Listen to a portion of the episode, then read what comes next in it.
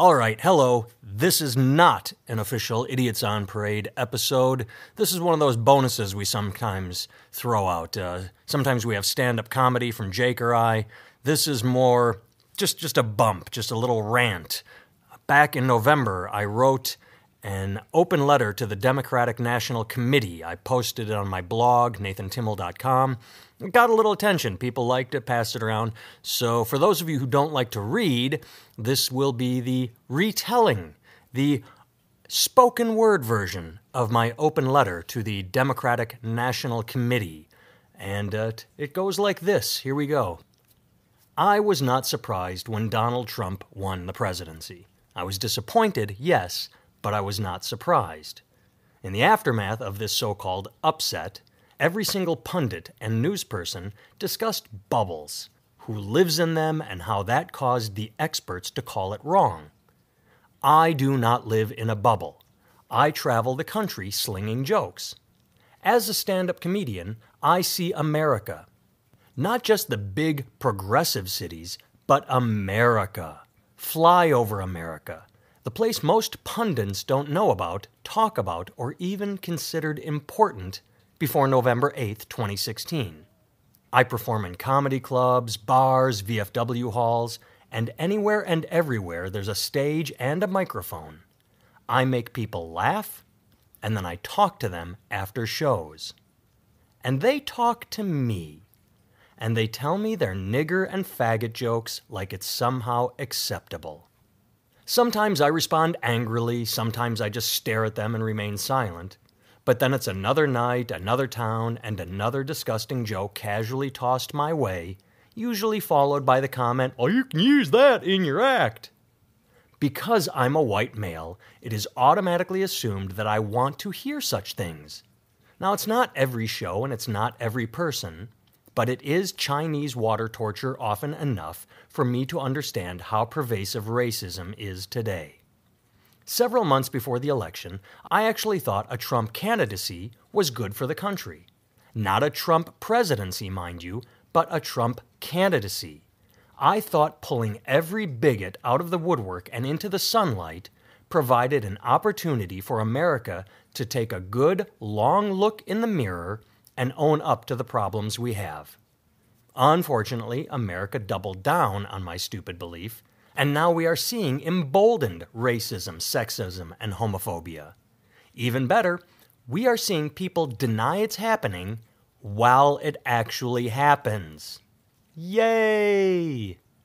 Statistics show white people in particular supported Trump. These are probably the same white people who tell me their jokes after my set.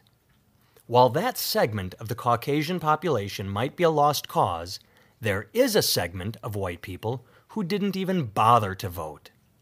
If Democrats want to get their vote in 2020, they have to look inward. And I'm here to tell the Democratic National Committee that political correctness is hurting them. Bill Maher made a similar comment regarding the problem on his post election show and South Park made reference to it two weeks after the election. Yes, blame FBI Director Comey and his letter. Blame Hillary for not campaigning in Wisconsin or Michigan. Blame both voter apathy and third party candidates. You know, those candidates who gave people who wanted to smell their own farts something to sniff. But don't let PC culture off the hook. Social justice warriors need to differentiate between racism and comedy.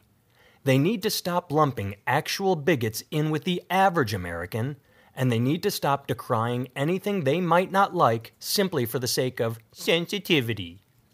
The DNC, in turn, needs to stop pandering to social justice warriors for the sake of courting votes. In 2015, the idea millennials and colleges in particular were killing comedy was a hot topic. Chris Rock weighed in with the quote, You can't even say the black kid over there. No, it's the kid in the red shoes because you're charged with being offensive before you're even offensive. This led to Jerry Seinfeld pointing out they just want to use these words. That's racist, that's sexist, that's prejudice. They don't even know what they're talking about. The hashtag cancel Colbert trended because of a tweet taken out of context. Even though the tweet was a small part of a larger whole, one where the overall joke was an attack on intolerance, it was easier to just knee jerk react to one little tweet and fly the I'm offended flag. I'm bringing all this up because I've had my own run ins with the politically correct crowd. I performed at a college, and I did several pro marriage equality jokes, jokes specifically mocking bigotry. I even said marriage equality where I usually say gay marriage, because I was making sure my already politically correct joke was even more politically correct given my audience. That night, I was yanked off stage and told, As a straight white male, you have no place talking about the LGBTQ community. Imagine a homosexual sitting in the audience and hearing you joke about their plight. How do you think that makes them feel? Okay, first of all, they weren't the butt of my joke. Second, I cannot answer for every single LGBTQ person, but the feedback I've received so far in my career is that most of them get it and most of them love it. Their response usually is here's a straight white male joining our cause and acting as an ally. That's awesome!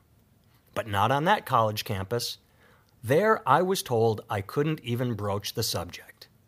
In contrast of that night, after a show in rural Michigan, a man approached me. He bought a t shirt, then announced, You know, I liked most of your act. I was curious, so I responded, Well, what didn't you like? His answer? Your fag material. It sounded like you liked them a little too much. I actually laughed, because it meant that in his own way, he got it. I was mocking homophobia. I was mocking homophobes. That challenged his beliefs, and he didn't like that. So here you had the exact same material and two different responses. The bigot understood he was the target of my joke, yet he was forgiving. The social justice warrior didn't even want the issue discussed. To me, this means trigger warnings have made people less willing to examine content. Instead, they choose to stop listening once they hear the so called offending word or subject, and then quickly shut down anyone using or discussing it. And that, by the way, is why I specifically did not put a trigger warning at the front of this rant. When I described the kind of bile I hear after my shows, I wanted the N word and that homophobic slur to hit you, the listener, the same way it hits me when I'm talking to someone out of the blue and unwanted. And by the way, quick notice the difference between the homophobe in Michigan and the social justice warrior at the college. The bigot still liked me enough to buy a t shirt from me. He listened to my whole act realized some of it was at his expense, got over it, and complimented me on the rest. The social justice warrior yanked me off stage after hearing something they thought might be offensive to someone. What does that tell you about the two different groups, and what does all of this have to do with losing elections? Well, it has to do with labeling and criticizing. The party of inclusion forgot to be inclusive. When you push someone too far, they snap. When you take normal, middle of the road Americans and shout at them for years on end for not keeping up with social progress quickly enough, for not being as super hypersensitive to everything you are, it's a turnoff. Yes, the Trump campaign was racist. And yes, a chunk of his supporters are the worst humanity has to offer. Others, well, unfortunately, they were sublimely and willfully blind to their participation in racism. After being shouted at for so long, after being told they were wrong for everything they did, either understanding, empathy, or both was beaten out of them. In short, they tuned out. It's like the boy who cried wolf, with racist replacing wolf. After a while, it just becomes white noise.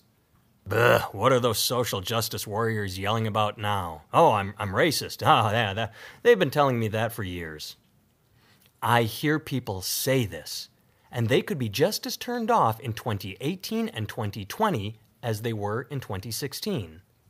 When my liberal white friends, when my friends who supported Bernie Sanders in the primary and Hillary Clinton in the general, when they start to roll their eyes and think, okay, enough then you have problems.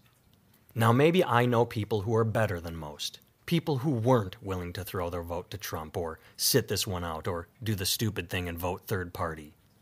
But being pressured either flipped middle of the road Americans or made them just quit. Now, yes, you have to fight racism and sexism.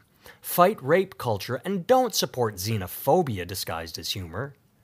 But don't fight your allies. Not everything is a microaggression. And just because you don't like or get a joke doesn't mean it's punching down or in poor taste. You will never get, and you shouldn't chase, the actual deplorables who supported Trump. Anyone who chanted, build a wall or lock her up, is intellectually lacking and beyond reason. You might not even want to actively court some of the people who were willing to look past the worst Trump had to offer and voted for him anyway.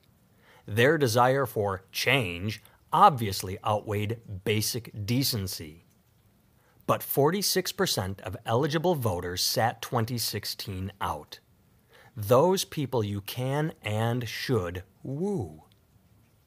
As Zemo pointed out in the movie Captain America Civil War, an empire toppled by its enemies can rise again, but one which crumbles from within, that's dead forever. Don't fracture your base by being so humorless, Democrats. Your downfall hurts everyone.